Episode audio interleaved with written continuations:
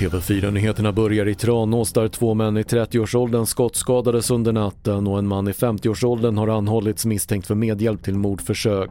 Polisen säger att de två skadade är kända sedan tidigare och att det förmodligen är någon form av uppgörelse mellan kriminella.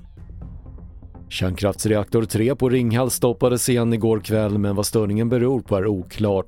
Felsökning pågår och enligt prognosen kan reaktorn som också stoppades i onsdags förra veckan startas igen imorgon kväll.